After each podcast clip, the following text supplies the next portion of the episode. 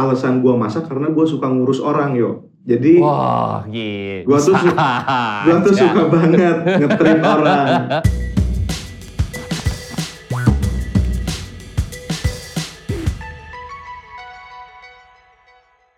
Salah satu tukang masak yang satu ini, gue pantau pergerakannya, yaitu Barbecue Mountain Boys. Ini gue pantau banget nih. Kalau misalkan kita lihat di YouTube gitu ya, banyak banget cerita seru tentang kegiatan mereka di hutan Jayagiri di Lembang lebih tepatnya. Mereka bangun kabin sendiri, eh, masak sendiri, bikin smoke system sendiri juga untuk mengolah makanan, bahkan sekaligus bercocok tanam sendiri. Di MLD Podcast kali ini, gue bakalan ngobrol sama Hedi Rusdian. Ini salah satu pendiri Barbecue Mountain Boys. Secara khusus gue pengen banget mengulik kisah mereka atau mungkin kisahnya Hedi ya. Karena waktu itu, waktu pas gue liat di MLD Spot TV, kayaknya masih agak kentang nih. Masih bisa lebih deep lagi nih kayaknya. Nah, kebetulan kemarin gue sempet em, lagi buka-buka YouTube gitu. Jadi mau lagi di mana pun, gue suka browsing berbagai macam video. Yang kebetulan waktu itu yang gue lihat, pas lagi ada Hedi-Hedinya. Karena banyak dia konten YouTube-nya.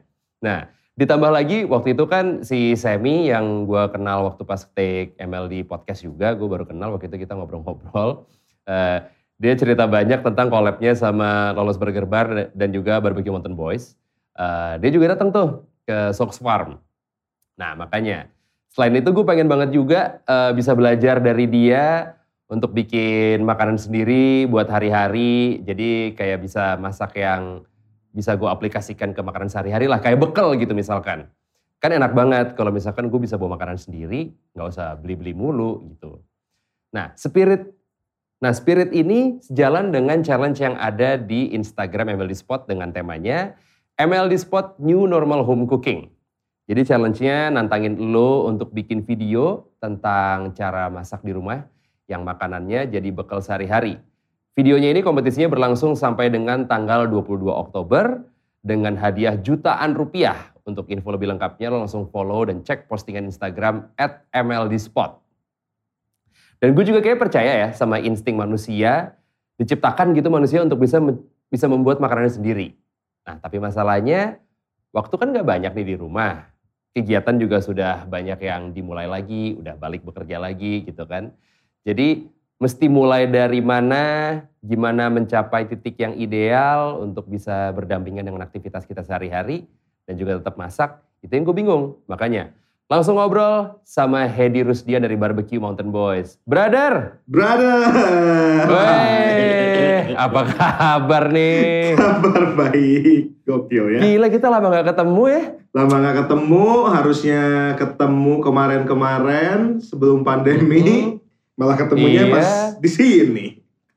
Tapi ketemunya kerjaan, which is Ketemunya bagus kerja. dong. Bagus dong. Iya dong. Eh ngomong-ngomong gimana kabarnya Barbecue Mountain Boys Kang? Waktu itu kan terakhir kali sama MLD Spot, waktu itu di episode MLD Spot TV ya, itu udah lumayan lama. Ya, Setelah dari situ ada update apa lagi nih dari Barbecue Mountain Boys? dari Barbecue Mountain Boss maksudnya update apa aja yang udah kita lakuin nih. Betul. Dari waktu pas kita syuting sama MLD Spot tuh Mm-mm. kalau nggak salah kita ada beberapa ini ya, ada beberapa konten, ada beberapa kolaborasi juga. Sempat tuh Hmm. kita kolaborasi sama Lawless Burger Bar, sama Betul. Semi, gue juga baru kenal waktu itu kemarin. Iya, iya. Ternyata langsung cocok ya agak, wah gitu. Ternyata Ah, cocok ah. juga, kayak udah lama kenal gitu ya. Nggak, udah lama kenal gitu, kayak ini orang orang mana gitu kan.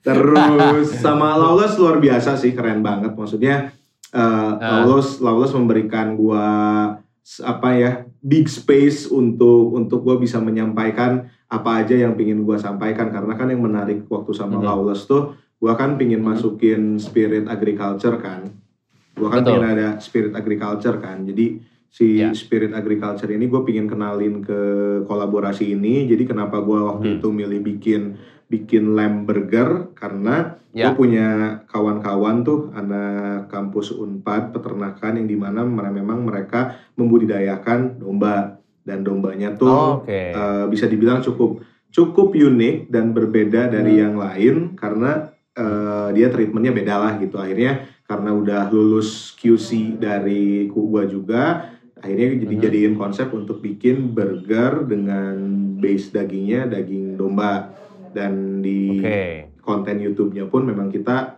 eh, gimana caranya untuk bisa memperkenalkan mereka ya udah mereka jadi kita waktu di YouTube channel eh, di konten YouTube yang bareng sama Lawless gue sama Hmm. Semi sama kawan-kawan yang lain visit ke peternakannya gitu Oke.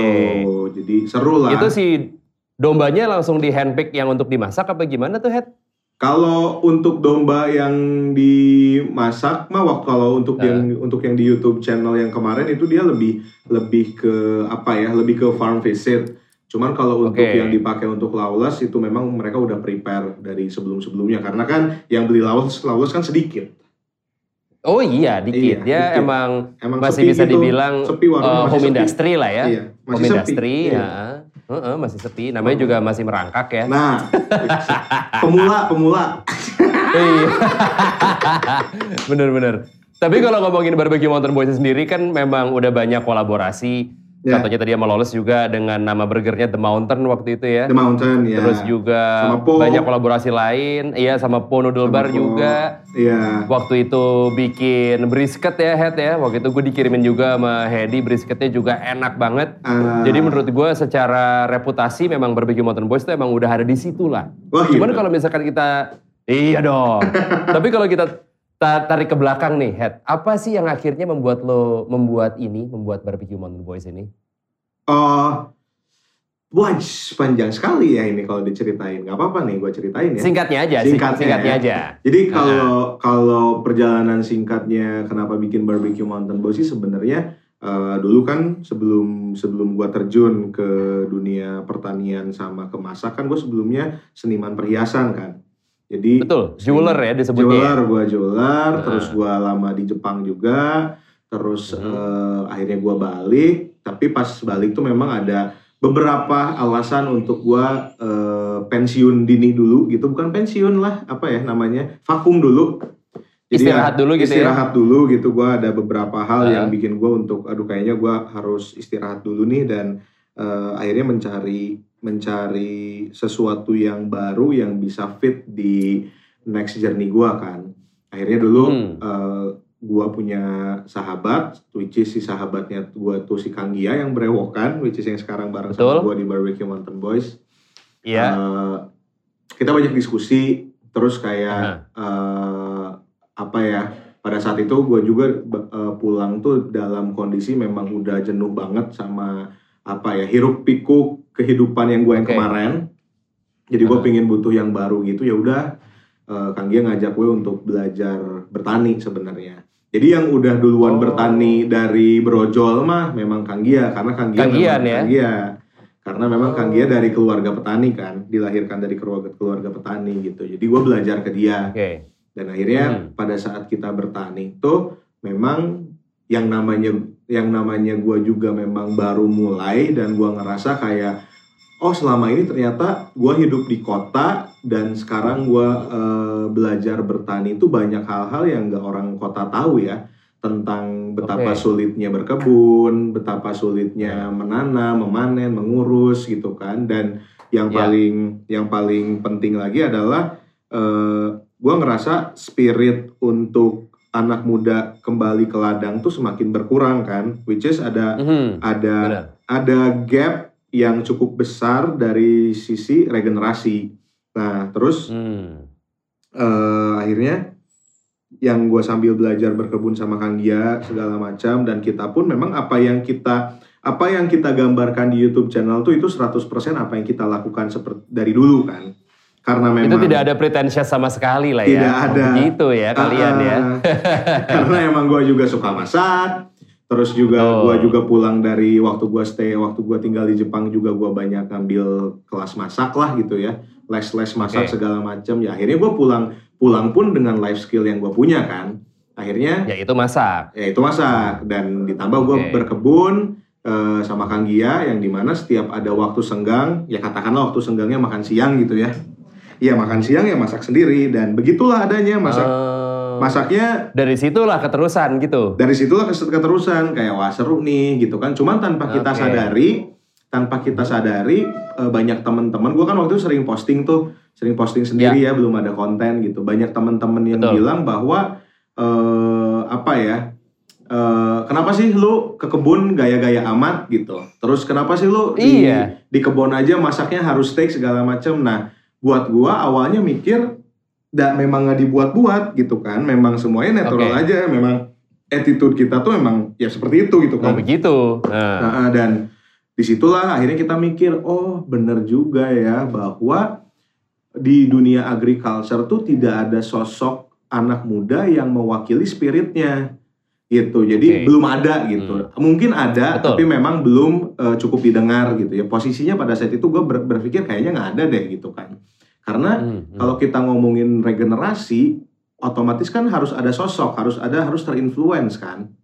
Jadi betul dong. kayak misalnya nih pingin kalau kita pingin jadi musisi ya sekarang banyak kan referensinya misalnya Udah ada yang jadi- di look up gitu udah ya. ada yang di look up gitu misalnya pingin jadi Hmm. penyiar pingin jadi kayak lo gitu ya kan orang udah ada yang Udah ada. udah ada gitu nah Iya. permasalahannya Iya, iya, iya. ketika mau jadi petani teh look upnya ke siapa Siapa? yang Betul. bisa menggambarkannya. Nah dari situ gue berpikir kayak Kang, kayaknya tuh kegiatan kita bertani tuh harus bisa nyampe deh ke teman-teman di kota gitu ya.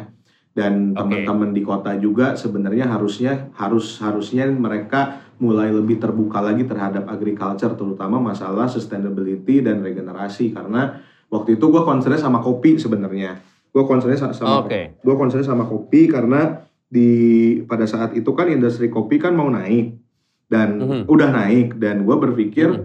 eh, Kang kenapa ya karena di kota tuh anak muda lebih semangat untuk jadi pebisnis ko- kopi dan menjadi baristanya dan Oh iya, coffee shop di mana-mana. coffee shop di Menjamur, kan? mana-mana menjamur sedangkan anak muda yang kembali ke ladang dan nanam kopi yang baru tuh kan belum terdengar hitungan gitu. hitungannya pakai jari kali ya. pakai jari Banyak. gitu kan nah Mm-mm. ini jangan ya ibaratnya kalau gua idealisme gua kayak aduh sayang nih jangan sampai memang jangan sampai tidak seimbang gitu dan Oke. meskipun gua bukan meskipun gua ngerasa memang gua bukan siapa-siapa gitu cuman setidaknya Ya. ketika gua merasa gua pingin memberikan sedikit inspirasi atau sedikit Aha. eh, suara hati lah gitu suara hati kita Mhm. gitu ya kita tuangkan lah Ya, kita gua nanya kita harus Oke. tuangkannya ke mana karena memang gua juga orang kreatif juga gua orang visual Mhm. juga ya udah kita bikin bikin sebuah eh, apa namanya Video ya. Iya video aja gitu bikin YouTube Betul. channel atau apa kita bikin doku series yang memang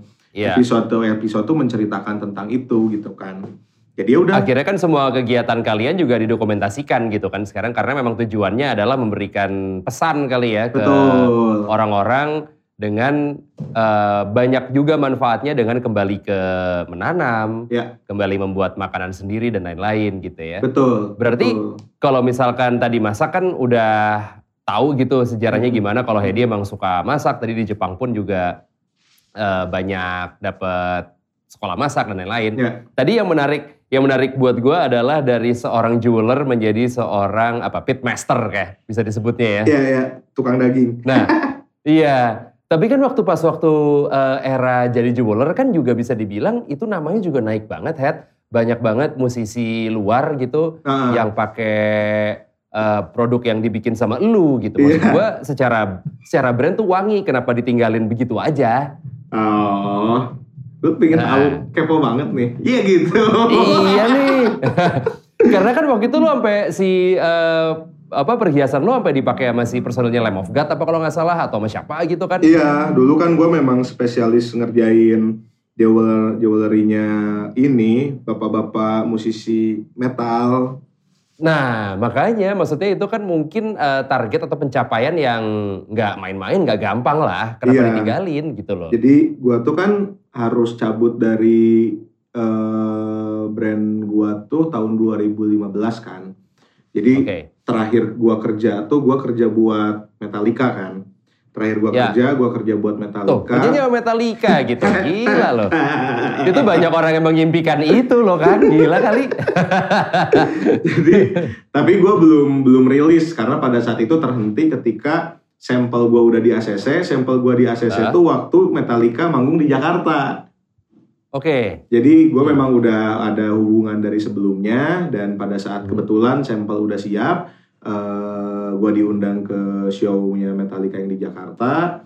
Ya udah Hmm. kita meeting, gue James Hetfield, terus Kirk Hammett sama Robert Trujillo tuh gue ngobrol lah untuk ngebahas masalah sampel gitu kan. Udah di Ngomongnya ACC. kayak kayak bakal eh kayak yang emang sering ketemu sehari-hari gitu ya. Gue ngobrol sama Kirk Hammett, sama James Hetfield gitu kayak anjir ini Kirk Hammett man gitu. hari-hari, hari-hari. Nah, itu Iya kayak hari-hari aja. ngobrol, gitu. sering ketemu di warteg. Iya iya. Iya. udah jadi ya udah beres dari situ bungkus kita merencanakan untuk perilisannya kapan segala macam cuman suddenly Heeh. eh, apa ya gua sama gua kan dulu bareng sama partner gua ada beberapa hal Ya. yang bikin gua harus cabut dari situ dengan terpaksa Oke. akhirnya Hmm. apa namanya gua memutuskan 2015 gua cabut dan memang Mhm. ada sedikit traumatik lah kalau buat gua pribadi jadi traumatik untuk menyentuh alat-alat gua lagi. Jadi pada saat itu Oh. gua balik, kan memang gua rencana 2016 tuh harusnya pindah ke Jepang yo. Jadi Oke. officially pindah. Kalau kemarin kan paling gua tiga bulan Oh, pulang. officially tiga- pindah tadinya officially rencananya. pindah ya? rencananya. Hmm. Jadi tadinya gua mau awalnya kan cuma tiga bulan pulang gitu kan, atau enggak ya, Ya. paling cepat paling cepat tiga minggu gitu kan, paling lama tiga bulan gitu karena memang gua Oke. Memang lagi market dulu kan market gua tuh Amerika Amerika Kanada Australia sama Jepang kan cuman Hmm. karena gua sangat sangat cinta dengan culture-nya Jepang jadi Mhm. ah kayaknya gua kalau misalnya untuk pindah mending gue prefer di Jepang karena lebih Ke Jepang. le- lebih disiplin lebih safe lebih segalanya lah daripada gua harus mikir pindah ke Oke. Amerika nah tadinya Oke. 2016 mau pindah juga cuman ya karena karena satu dan lain hal jadi intinya gue banyak Malah gua jadinya pindah ke hutan ya. pindah ke hutan banyak banyak plan yang nggak bisa terrealisasi terus gue juga Nah, nyimpen semua alat-alat gue gue pingin libur dulu gitu dan gue coba bikin kreativitas yang baru karena ya gue juga sama gue pingin membuktikan bahwa eh, apa ya ibaratnya kalau kita ngomongin eh, emas gitu emas mau lu lempar ke comberan juga tetap emas jadi dia bakal tetap emas Oh. di mana pun gitu jadi gue pengen Oke, ngebuktiin oke. bahwa kemarin gue cabut dari dari emas yang diem di di tambang emas kan kemarin brand gua kasarnya ya bet- betul. lagi diem di tambang emas karena marketnya lagi bagus lah lagi wangi gitu kan Iya, iya, terus iya. akhirnya gua emas nyemplung di got gitu nah nyemplung di got kan ya tetap harus harus membuktikan bahwa dia emas juga ya udah gue akhirnya gue Oke. pengen mencoba berkarya di di hal yang lain ya udah dengan gua Jadi masak ya. masak terus sekarang gue berkebun Hmm. segala macam dan ya alhamdulillah going well sesuai dengan Mantap lah. ekspektasi gue gitu Iya dong. Tapi alat-alat dulu bikin perhiasan masih ada ya, Head ya? masih ada gue simpan dengan rapi nanti Sama alat-alat masak sekarang banyakan mana? Sama alat-alat masak sekarang berarti Sama pisau lo deh, sama pisau lo deh. banyak Pisau lo kan nggak main. pisau lo kan, pisau lo kan nggak main-main tuh, gila. iya Gue tuh kalau nggak bayangin, ini kalau kan kena yang tangan sih, sekali tekan lepas ini tangan nih gue rasa. udah banyak kok korban Oh iya udah banyak ya. Tapi balik lagi ngomongin soal masak nih Head. Em, udah sekian tahun lah gitu lo masak ya. Pertanyaan-pertanyaan paling basic banget kali ya. Buat orang-orang mungkin termasuk gua gitu yang nggak bisa masak. Cuman bisa, cuma bisa masak mie instan tapi sekelas master chef. Sebetulnya gampang apa susah sih masak? Karena mungkin ada juga orang-orang yang bilang yang masak tuh gampang, yang penting, eh yang susah tuh adalah mulainya. Gitu. Hmm, ada yang hmm, bilang begitu. hmm. Menurut lo gimana? menurut gua kalau gua ceritanya ah, kenapa gua bilang masak itu gampang karena gua alasan gua masak karena gua suka ngurus orang yo jadi Wah, gitu. Gua tuh gua tuh suka banget ngetrit orang Jadi, Oke. dari gua SMP lah kayaknya eh eh dari gua SD bahkan gua punya untold Oke. story gua punya untold story nih kalau misalnya Waduh, apa nih? masak. Apa nih? Jadi gue waktu SD gue pernah juara masak waktu gue pramuka karena memang gue dari SD udah udah kayak seru aja gitu kayak lagi camping gitu Oke. pramuka gitu misalnya Koki kecil nih berarti koki ya, koki kecil, kecil. nih gitu kalau kalau Hmm. lagi camping atau apa pasti gue yang masak gitu karena seru aja gitu ngasih ngelihat orang seneng gitu kan akhirnya kan berkembang Oke. berkembang makin dewasa makin dewasa makin dewasa cuman kalau buat gue pribadi sih masak itu gampang tapi balik lagi gitu. Lu lu tuh pingin memfungsikan masak ini tuh untuk apa? Buat diri Sebagai lu. apa? sebagai Oh, apa? Oke. kalau gue pribadi buat kehidupan gue sehari-hari dan menyenangkan orang lain kan kalau gue Mhm. dan kalau kalau apa rahasianya gua kenapa gua bisa masak sebenarnya eh, kalau dari gua masak tuh kalau kita pingin bisa masak ataupun pingin bisa bikin masakan yang yang enak tuh justru yang dilatih bukan cara masaknya. Tapi lidah kita sendiri instingnya ya. instingnya jadi Ah. kalau misalnya lu misalnya nanya head gue pingin dong misalnya gue pingin pingin bisa makan masak masakan yang enak ya udah jangan dulu masak lu jajan aja yang banyak gitu tambahin referensi lidah lu gitu jadi Oke. jadi once lu misalnya katakanlah lu masak steak gitu ya ketika Mhm. lu udah punya experience lidah steak di berbagai macam tempat akhirnya kerekam kan di lidah lu kan nah ketika lu mulai belajar masak steak just dengan masakan lu sendiri ketika lu masak Hmm. ternyata rasanya berbeda dengan ekspektasi lidah lu lu bakal berpikir kok beda ya sama yang gua Nah. rasakan sebelumnya Biasanya gua makan, gitu. yang gitu. biasanya lu Nah. makan gitu dan di situlah Ya. serunya langsung lu ngulik gitu gimana kulik cara lagi, kulik, lagi. Ya, gimana ya, ya. caranya Kurang supaya apanya, kurang ininya bisa gitu nyampe ya. gitu, kan kurang apanya kurang ininya karena kalau ngomongin guidance mah buku resepi banyak di mana-mana kan ibaratnya Hmm. gitu itu bakal gampang banget cuman key-nya adalah yaitu balik lagi ke experience lidah lu gitu kalau gua menyarankannya Oke, tadi ngomong-ngomong soal yang pas lo balik dari Jepang dan akhirnya pulang ke Indonesia lagi kan tadi lo bilang eh, Ya. skill yang lo punya adalah waktu itu adalah memasak. Ya.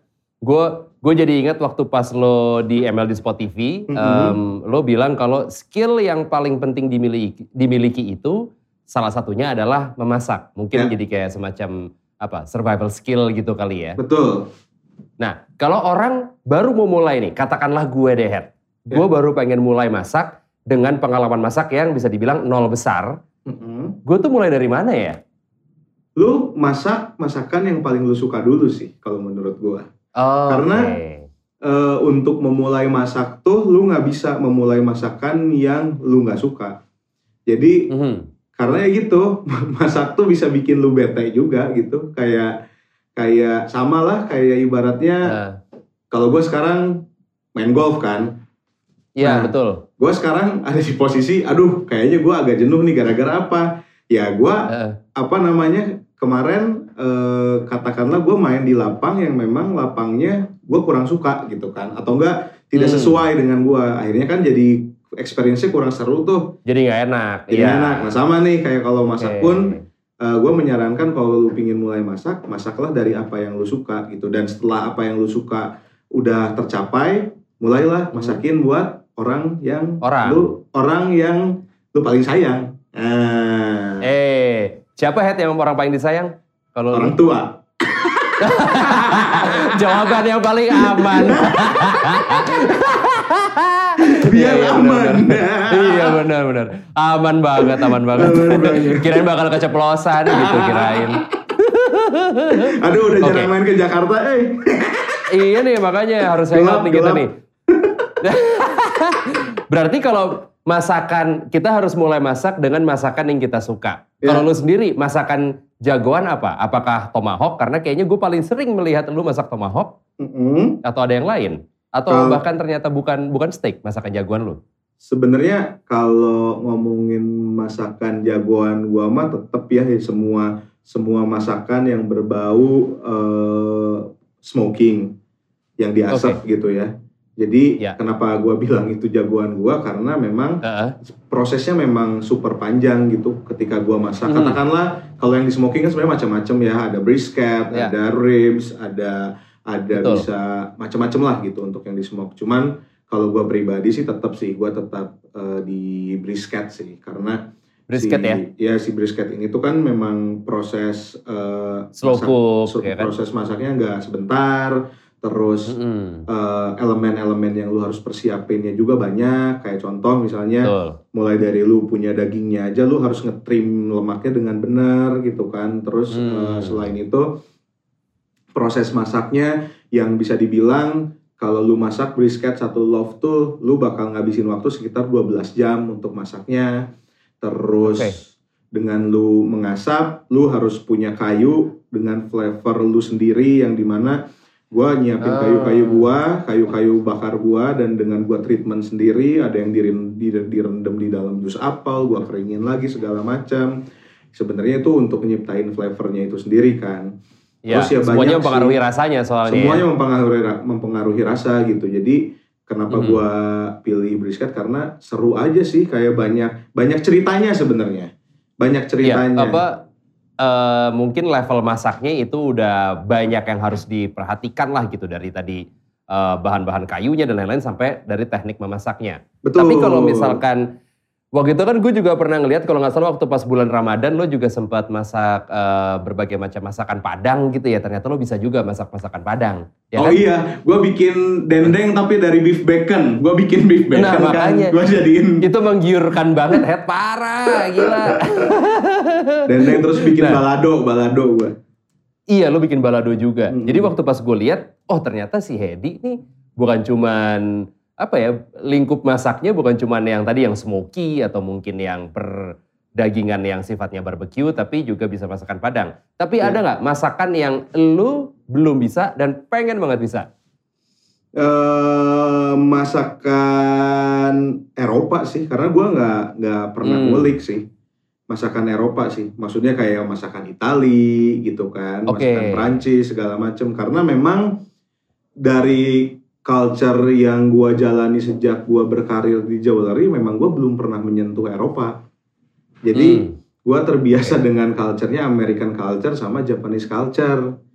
Jadi Oh. memang belum sempat aja kayak gue punya cita-cita tuh kayak kemarin tuh tahun ini tuh pokoknya gue harus ke Italia gitu. Karena Oke. sesimpel kayak gue pingin banget belajar pizza gitu. Gue pingin banget Oh, belajar oke. bikin roti yang bener tuh gimana gitu kan. Gitu. Jadi eh, itu sih yang pingin banget. Mm-hmm. Eropa ya? Eropa sih yang belum pernah gue kesampaian. Oke. Masakan udah nih Head. Berarti Hmm. sekarang kita ngomongin soal eh, menanam. Oke. Menanam-menanam benih nih, Hedi suka nih soalnya nih menanam-menanam benih nih. Belum. sebenarnya eh, sebagai se- seorang yang memang eh, berprofesi gitu ya, Mm-mm. profesinya masak, ada bedanya kah dengan memasak memakai bahan-bahan yang ditanam sendiri Ya. dengan eh, memasak memakai bahan-bahan yang beli gitu misalkan di pasar atau di mana gitu. Ya. Kepuasannya beda kah atau gimana, Head? Eh, kalau buat gua pribadi sih, kenapa kenapa kemarin gua bikin apa namanya, bikin beberapa konten YouTube yang apa ya, gua ngajakin teman-teman buat eh, menanam di rumah gitu ya, karena Hmm, hmm. Karena gue pingin pingin pingin orang bisa bisa merasakan experience di saat eh, lu bisa menanam di rumah lu dan lu punya source makanan lu sendiri lu tahu dari mana itu berasal dan eh, usahakan semuanya organik proses pupuk kompos lu sendiri segala macam lu bakal menciptakan ekosistem makanan lu sendiri yang sehat kan?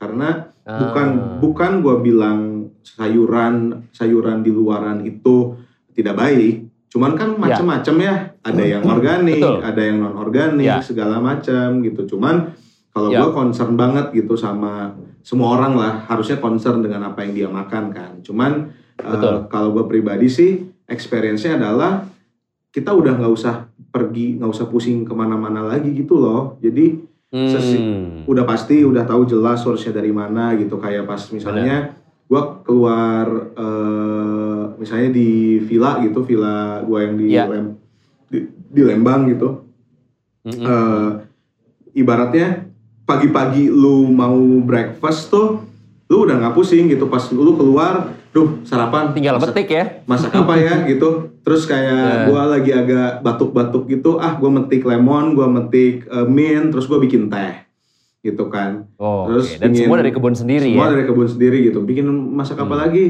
Aduh, enak nih kayaknya bikin telur, omelet, apa kayak pakai tomat, apa segala macam, tinggal ngambil gitu kan. Ya Mm-mm. se- sebenarnya memudahkan mobilitas lu juga sih pada akhirnya sama karena itu sih Oke. balik balik lagi dengan sekarang kalau kita ngomongin kemarin eh, dari kemarin pandemi belum selesai selesai gitu ya. Cuman gue selalu sama Kang Gia tuh selalu punya bercandaannya gini kayak dah memang life skill manusia mah yang paling penting tuh bisa menye- bisa menyalakan api bercocok tanam dan memasak gitu karena ketika Hmm. ketika kita bisa tiga tiganya ketika nanti ada post apokalips kita mah santai Hmm. jadi Doomsday apokalips gitu mah santai ya. iya Atau zombie apokalips gitu mah Iya. santai ya. makanya pas tiba-tiba ada pandemi tuh kan kejadian kan orang pada bingung Iya. nyari sos makanan gimana Kalau ini mah tinggal petik ya. tinggal penting gue di cabin sama Kang Gia santai aja ngopi makan Santai. gitu kan Iya. bercandaan Bener kita sih juga. sebenarnya itu bercandaan Iya aja. iya iya iya. Nah, kalau pertanyaan paling simpelnya lagi nih buat orang-orang yang kayak gue yang orang awam juga nggak nggak Mm-mm. tahu gitu ya detail-detail soal menanam. Susah nggak sih Het bercocok tanam itu? bercocok tanam tuh sebenarnya kalau buat gua ya bercocok tanam Hmm. tuh susah-susah gampang karena apa susahnya di mana, gampangnya di mana? susahnya adalah di niatnya Memulainya ya. memulainya jadi Oke. Eh, karena kan sebenarnya kalau kita bercocok tanam tuh kan eh, sama kayak ngurus anak ya. Jadi memang Hmm. harus eh, menurut gua sih kalau bercocok tanam tuh dia eh, lebih next level daripada gua memasak gitu ya. Karena oh kalau gitu ber- ya. kalau bercocok tanam tuh buat gua butuh kedisiplinan sama sama disiplin sih butuh disiplin sama dan Mhm. butuh sabarnya tuh ekstra karena sesimpel kayak misalnya kita nanem apalah katakanlah nanem rosemary lah di rumah gitu ya Ya. ketika ya. lu nanem rosemary di rumah kalau misalnya lu nggak rajin eh, nyiram dia bakal mati kan Mhm. Dan sebaliknya kalau lu terlalu Ya. bersemangat lu terlalu rajin nyiram dia dia bakal busuk Benar. gitu Emang harus pas gitu ya. harus Hmm. pas gitu dan itu tuh kan pakai rasa Hmm. kan jadi udah tahu gitu Ya. takarannya di mana terus kadang banyak juga teman-teman yang kayak gagal gitu ya kayak kenapa ya tanaman gua nggak ada yang bisa bertahan lama segala macam ini kita ngomonginnya home gardening lah gitu ya Betul. ya kalau Karena kan misalnya- balik lagi banyak yang dengerin kita pasti yang emang pengen eh, menanam tapi mungkin space-nya kecil karena mungkin tinggal di perkotaan gitu kan. Het? betul jadi Nah, eh, kan macam-macam ya kita bisa home gardening untuk di rumah bisa bikin Ya. eh, nanam microgreen bisa bikin hidroponik atau aquaponik dan lain-lain gitu cuman pada Hmm. dasarnya tuh sama gitu ketika kita Mhm. eh, bercocok tanam tuh katakanlah kita nanam microgreen dengan space cukup pakai Hmm. rak di rumah kena cahaya matahari bisa pakai jenis bibit apa aja tuh bisa dan medianya apa juga bisa gitu cuman terkadang kita kita ini yang baru mulai bercocok tanam tuh kan kayak lagi sayang sayangnya ngurus anak ya kayak anaknya mm-mm. suka suka apa dikasih suka apa dikasih gitu ya kan benar. Nah, sama tanaman juga ketika kita lagi sayang sama si tanaman ini tuh ibaratnya hari ini gue pakai pupuk ini misalnya. Tiba-tiba Mhm. Lu juga nanam di Jakarta lu bilang, "Hen, gue pakai pupuk ini nih, pupuk ini mantep juga nih." Terus gua dikirim sama lu, gua kasih juga gitu. Nah, itu kan Hmm. terjadi cross contamination ceritanya kan. Bener, Yang, bener, bener, bener. Yang yang ngebikin si soil di tanahnya jadi nggak jelas dan si ketanamannya Ah. juga jadi jadi mati. Nah itu tuh banyak gitu hal-hal yang awalnya sebenarnya demi kebaikan si tanamannya malah jadi overkill. Jadi sebenarnya mah Oh. tanaman mah nggak nggak mesti eh, apa ya tanaman tuh tidak mesti lu eh, nggak mesti lebay gitu ngurusnya gitu. Jadi Gak perlu dimanjakan banget-bangetan nggak perlu gitu ya. dibanjain banget-bangetan. Yang penting lu ya semuanya pas tahu takarannya Oke, dan tapi oke. to be honest ketika udah tahu gitu dan memang udah mainin rasanya udah tepat mah udah fine fine aja gitu kadang itu buat yang awal-awal Oke. banget kayak sesimpel Oke. kayak nyiram kebanyakan gitu Hmm. sampai tanahnya Hmm. wah kayak kalau bahasa Sundanya mah kakeem gitu kakeem tuh kerendam gitu Gitu. Eh, Nah, itu bakal terlalu mati. becek gitu ya. becek iya mati akarnya Hmm. gitu jadi ya secukupnya Oke. aja gitu Oke. Nah, berarti kan kalau tadi dari cerita lo kayak menanam seperti di uh, yang lo lakukan di Sox Farm itu bisa dengan lahan yang cukup uh, luas, mm-hmm. tapi juga bisa dilakukan di perkotaan yang space-nya mungkin uh, terbatas gitu atau mungkin kecil gitu ya. Iya. Berarti ya. bisa dibilang uh, menanam itu apakah bisa dilakukan mau lagi di mana pun atau mungkin ada kriteria khusus mungkin space-nya kecil nggak apa-apa tapi asal tanahnya gimana gitu. Oke. Okay. Gimana?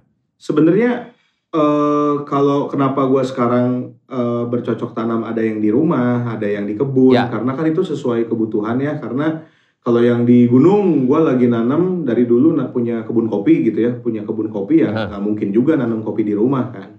Jadi memang ya. kalau misalnya gue menyarankan buat teman-teman yang mau mulai bercocok tanam di rumah, fungsikanlah tanaman lu adalah edible, edible plant semua, hmm, gitu, yang okay. bisa dimakan semua gitu. Sesimpel kayak lu nanam tanaman-tanaman yang dipakai yang bisa dipakai buat bumbu masak gitu kayak uh, herbs herbs gitu cabe misalkan gitu cabe ya cabe bisa rosemary bisa hmm. terus basil hmm. yang gitu-gitu setidaknya itu bakal ngebantu banyak juga dalam dalam food supply lu kan nah cuman okay. kalau buat ngomongin spesifikasi uh, kriteria menanam kalau space-nya kecil jangan khawatir yeah. karena hmm. uh, di luar negeri sih udah udah mulai jalan ya dari kapan hari gitu sesimpel kayak Betul. kita nanam microgreen gua nanam hmm. microgreen di dalam kamar gua dan sampai oh, gitu. panen tuh di kamar gua karena apa cahaya matahari bisa gua gantikan dengan cahaya lampu gitu dan ah. eh,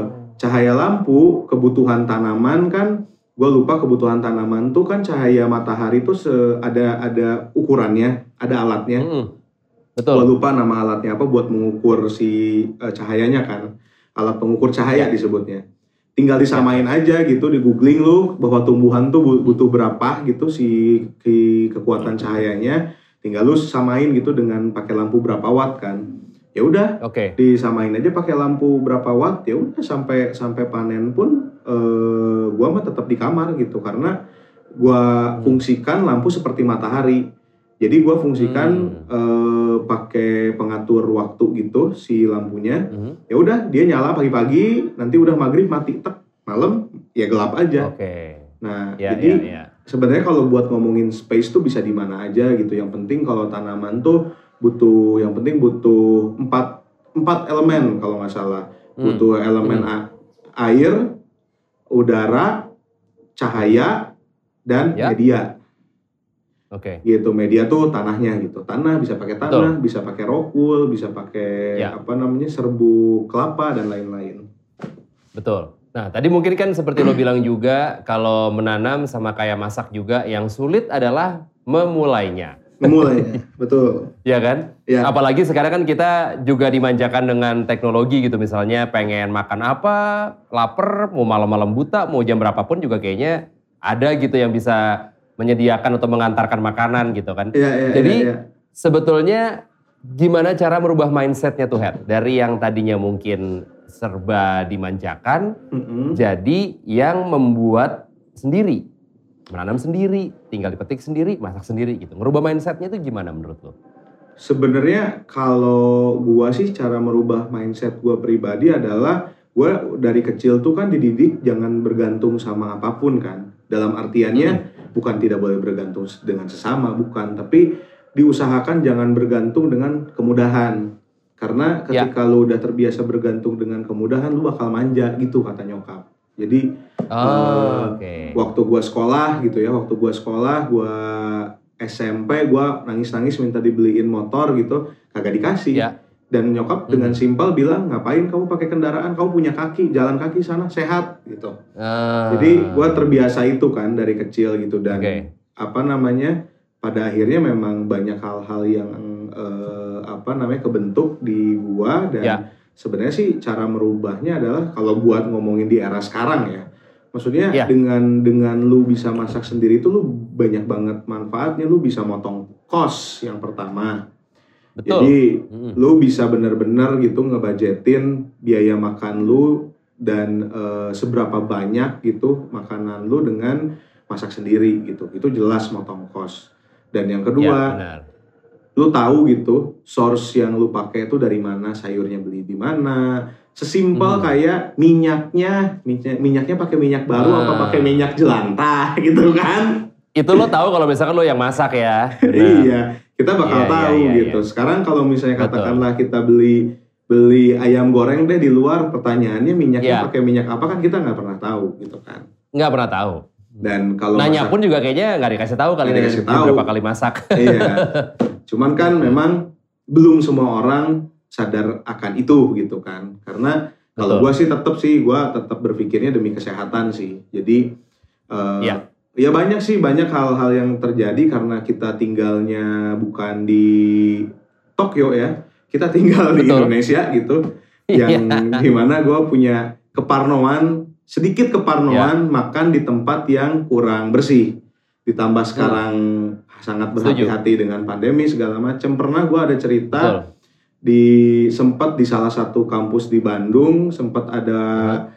Apa gue lupa nama ada penyakit apa intinya ada wabah penyakit dulu tuh gara-gara Oke. startnya dari satu warteg Oh gitu. Dari satu Parah. sumber itu aja tapi Parah. jadinya nyebar. parah teman-teman gue pada kena pada masuk rumah sakit segala macam gue lupa lah apa cuman Oke. itu yang bikin gue parno kan kayak buset Ya, ya. segitunya ya ternyata dan Segitunya, betul. segitunya pas gue tanya-tanya dari mana itu asalnya akhirnya katanya sih gue Pokoknya dari si warteg A.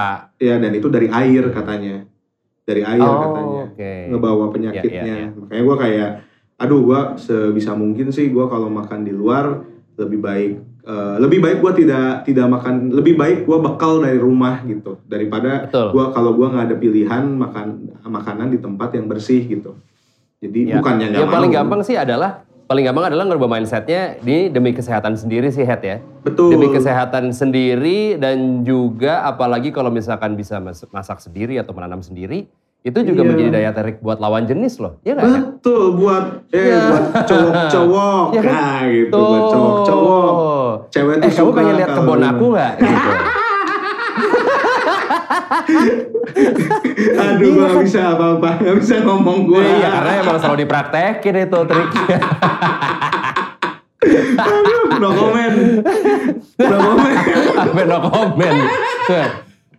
Biar lo yang bisa komen lagi deh, Head. Nih, eh, menurut lo dengan lo menjadi orang yang eh, hobi masak gitu ya, ya dan sekarang kayaknya banyak sekali hal-hal yang bisa dilakukan yang eh, bersifat turunan dari masak gitu. Maksud gue kan, lo juga eh, kalau gue lihat-lihat juga sebagai eh, orang yang punya konten juga, juga nggak melulu tentang masak-masakan atau tentang menanam-menanam juga. Kayak lo pernah ada trip jalan-jalan ke apa Yokohama Hot Rod Custom Hmm. atau gimana gitu. Maksud gue banyak sekali turunan-turunan yang akhirnya lo lakukan, walaupun memang roots-nya berasal dari memasak. Nah, ya betul menurut lo ke depannya lagi nih ya, eh, dengan era digital udah semakin gila setiap hari gitu. Mm-mm.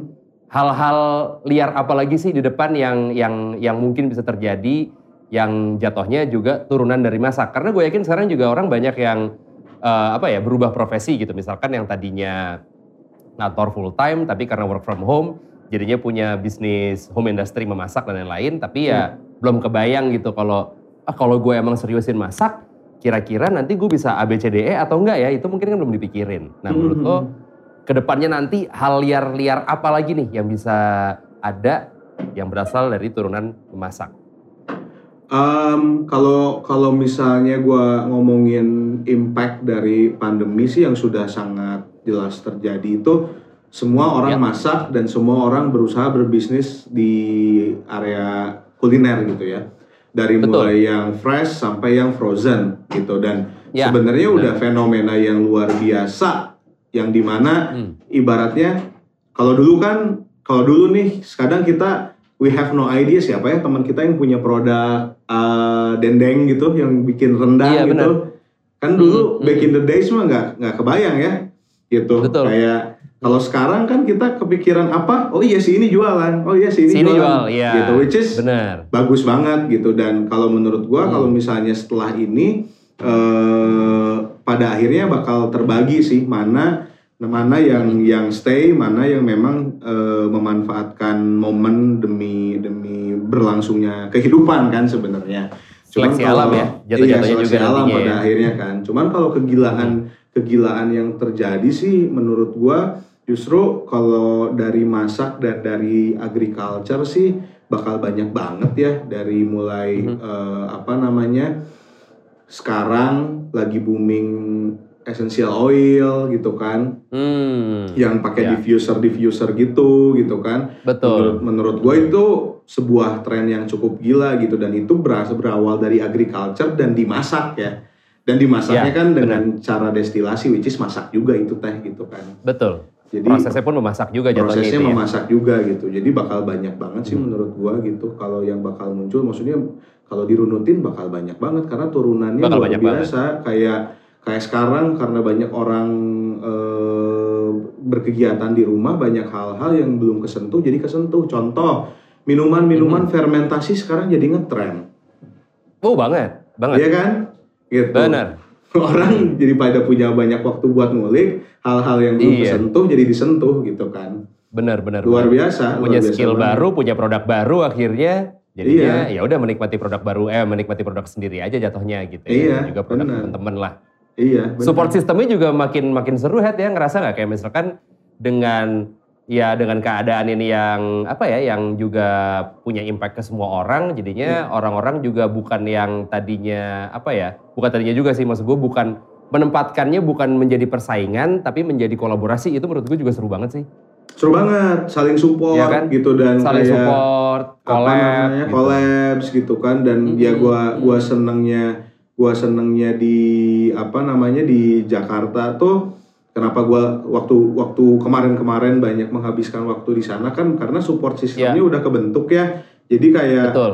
tidak menganggap persaingan gitu. Benar benar benar. Ujung-ujungnya biarin customer yang memilih aja tapi kita Iya. semua eh, saling support kok gitu. Jadi kalau gua bilang eh, marketnya sudah dewasa. Eh sih, gila. Kayak kamu juga mas, sudah dewasa kan? Head, ngomong-ngomong, eh, kita kan juga lempar pertanyaan Hmm. buat followersnya MLD Spot yang Ya. pengen nanya-nanya ke lu, itu bisa eh, naruh pertanyaannya di kolom komen. nah seru nih Nah, ya ada beberapa pertanyaan nih yang kayaknya asik nih buat kita omongin. yes Ini gue bacain, gue bacain nama orangnya juga yang nanya ya. Boleh dari Ed Hendra Raymond. nah Katanya, lu kan masaknya di hutan. Ah. Pernah nggak ada dalam tanda eh, kutip gangguan dari makhluk-makhluk tak kasat mata? ya jelas Ada ada, ya jelas ada oh ya jelas ada ya. Ngapain Masa ditanya? Ini ada? mah udah pasti ada ya. Ya jelas ada, cuman kalau apa ya? Kalau gua sih eh, kejadian yang lucunya mah lebih karena karena Oh lucu ya? lucu karena anak-anak sompral, sompral gitu. Lu tau kan sompral? Ah, Oke, tahu dong. Mm. Nah, jadi pas lagi syuting eh apa namanya? Lagi syuting udah mulai ke sore, ya biasa anak-anak ngebecandain, ayo cepet cepet cepet eh, beresin beresin, nanti ada ini, nanti ada itu, nanti ada ini gitu Iya. kan. Ah, ah, Ya udah, ah. Pas giliran ngomong ke gua, pas gua ngeliat taunya di belakangnya ada muncul dari semak-semak hitam-hitam gitu. udah kabur. Wah. Kabur semua Itu- ibaratnya kayak Voldemort ya, the whom cannot be spoken begitu lo panggil datang beneran ya. Itulah banyak lah sebenarnya. Banyak Iya, ceritanya iya, iya. di hutan makan memang ini. Namanya juga di hutan ya. Di hutan, Iya, iya. pergaulan bebas di hutan mah. Oh iya benar. Ada juga nih lanjut dari @neita underscore rfte. Hmm. Kalau gua perhatiin pas ngegrill lo selalu pakai salt gitu kayaknya udah cukup. Hmm. Tapi dengan metode ngegrill yang slow cooking, bisa nggak sih manfaatin bumbu-bumbu dapur Indonesia gitu? Menu apa contohnya yang pernah lo coba dan berhasil atau tidak? Hmm, hmm, hmm. Hmm. Set set ya jelas dong kalau bisa pakai menu menu masakan Indonesia mah udah jelas eh, apa namanya bisa gitu karena Heeh. kenapa? Karena perbedaannya gini. Kalau Hmm. eh, gua mau masak masakan Amerika, pasti gua ngikutin Ya. cara caranya mereka yang biasanya mereka cuman masak daging cuman salt and pepper gitu ya. Karena Hmm, hmm. apa? Karena kondisinya kita punya perbedaan cara memakan daging gitu. Kalau orang di Hmm. Orang tuh kalau mau masak daging tuh mau makan merasakan rasa dagingnya bukan rasa bumbunya Mhm. gitu. That's why gue pakai salt and pepper. Tapi kalau pengen ada nambah gurih sedikit, gue pakai garlic powder. Nah, Oke. cuman untuk dimasak pakai bumbu masakan Indonesia sangat sah, sah sekali, boleh banget gitu. Toh Hmm. kalau misalnya gue nge-smoke pun, kalau misalnya gue masaknya buat orang-orang yang katakanlah belum belum apa ya, belum punya banyak experience untuk makan daging, gue pasti Hmm. tambahin bumbu yang lain, gak cuma salt and Oh. pepper aja gitu. Misalnya si Oke. Sem- si Semi misalnya Semi kan nggak kenal lah Ya. kayak steak steak gitu kan nggak kenal lah dia Iya, jarang enggak lah. main lah jarang jarang main Jarang, gitu bukan anak nongkrong lah ya. bukan anak nongkrong lah gitu nah dia pengen dimasakin steak nih sama gua gua nggak mungkin Eh. masakin dia plain salt and pepper Salt and pepper. Hmm. yang ada ya gua dicaci maki masakan lu nggak enak gitu kan. Kok tawar sih head gitu kok ya? tawar sih? Gitu. Nah pasti gua lihat dulu customer atau lihat dulu orang yang gua masakin gitu. Jadi pasti Oke. gua adjust kayak yang smoke beef yang gua eh, apa namanya masakin untuk orang yang experience-nya belum banyak pasti gua tambahin kayak garlic powder, onion powder, paprika powder, terus eh, coriander, cumin powder dan lain-lain pasti sah-sah aja boleh banget Sah-sah aja ya. iya Nih ada pertanyaan juga dari Ed Dava. A-nya 2, F-nya 3 Dava. Uh, Pertanyaannya Texas style atau Japanese style? Woi, hmm, Hmm, hmm. Waduh, pertanyaan berat. Sulit nih kayaknya ya. Sulit. berat nih. Eh, Texas style. Pilih salah satu nih harusnya. Texas style. style ya. Texas style. Oke. Eh, dari Roni RP underscore. Kalau menurut eh, Hedi kerja sesuai passion itu harus apa enggak sih? Menurut gua sebagai eh, orang yang memulai di, di bidang bisnis sesuai dengan passion gua adalah harus. Karena Harus ya. harus harus banget karena ya Oke. lu harus lu harus bisa mencintai pekerjaan lu dengan sepenuh hati dan itu yang ngebikin Betul. dan itu yang bisa membawa lu ke level yang paling atas. Kalau lu lu Oke. kalau lu nggak cinta sama apa pun, sama pekerjaan, sama apa pun, lu nggak akan bisa bawa itu ke level yang paling atas, nggak akan bisa mentok. Benar, benar. Tapi setuju nggak kalau misalkan udah kerja katakanlah setahun gitu sesuai passion tapi nggak ada duitnya udah saatnya pindah jalur berarti? Eh, kan kalau kita ngomongin nggak ada duitnya sangat bermacam-macam kondisinya ya. Ketika itu sesuai passion kita, terus nggak ada duitnya, kadang-kadang kalau gua, gua kan selalu nge-create nge-create market sendiri kan. Yang orang Oke. bilang dulu aksesoris nggak ada marketnya, nggak ada duitnya, sama gua Oh, bisa oke. di bisa ditransform menjadi sesuatu yang Ya. bermakna kan.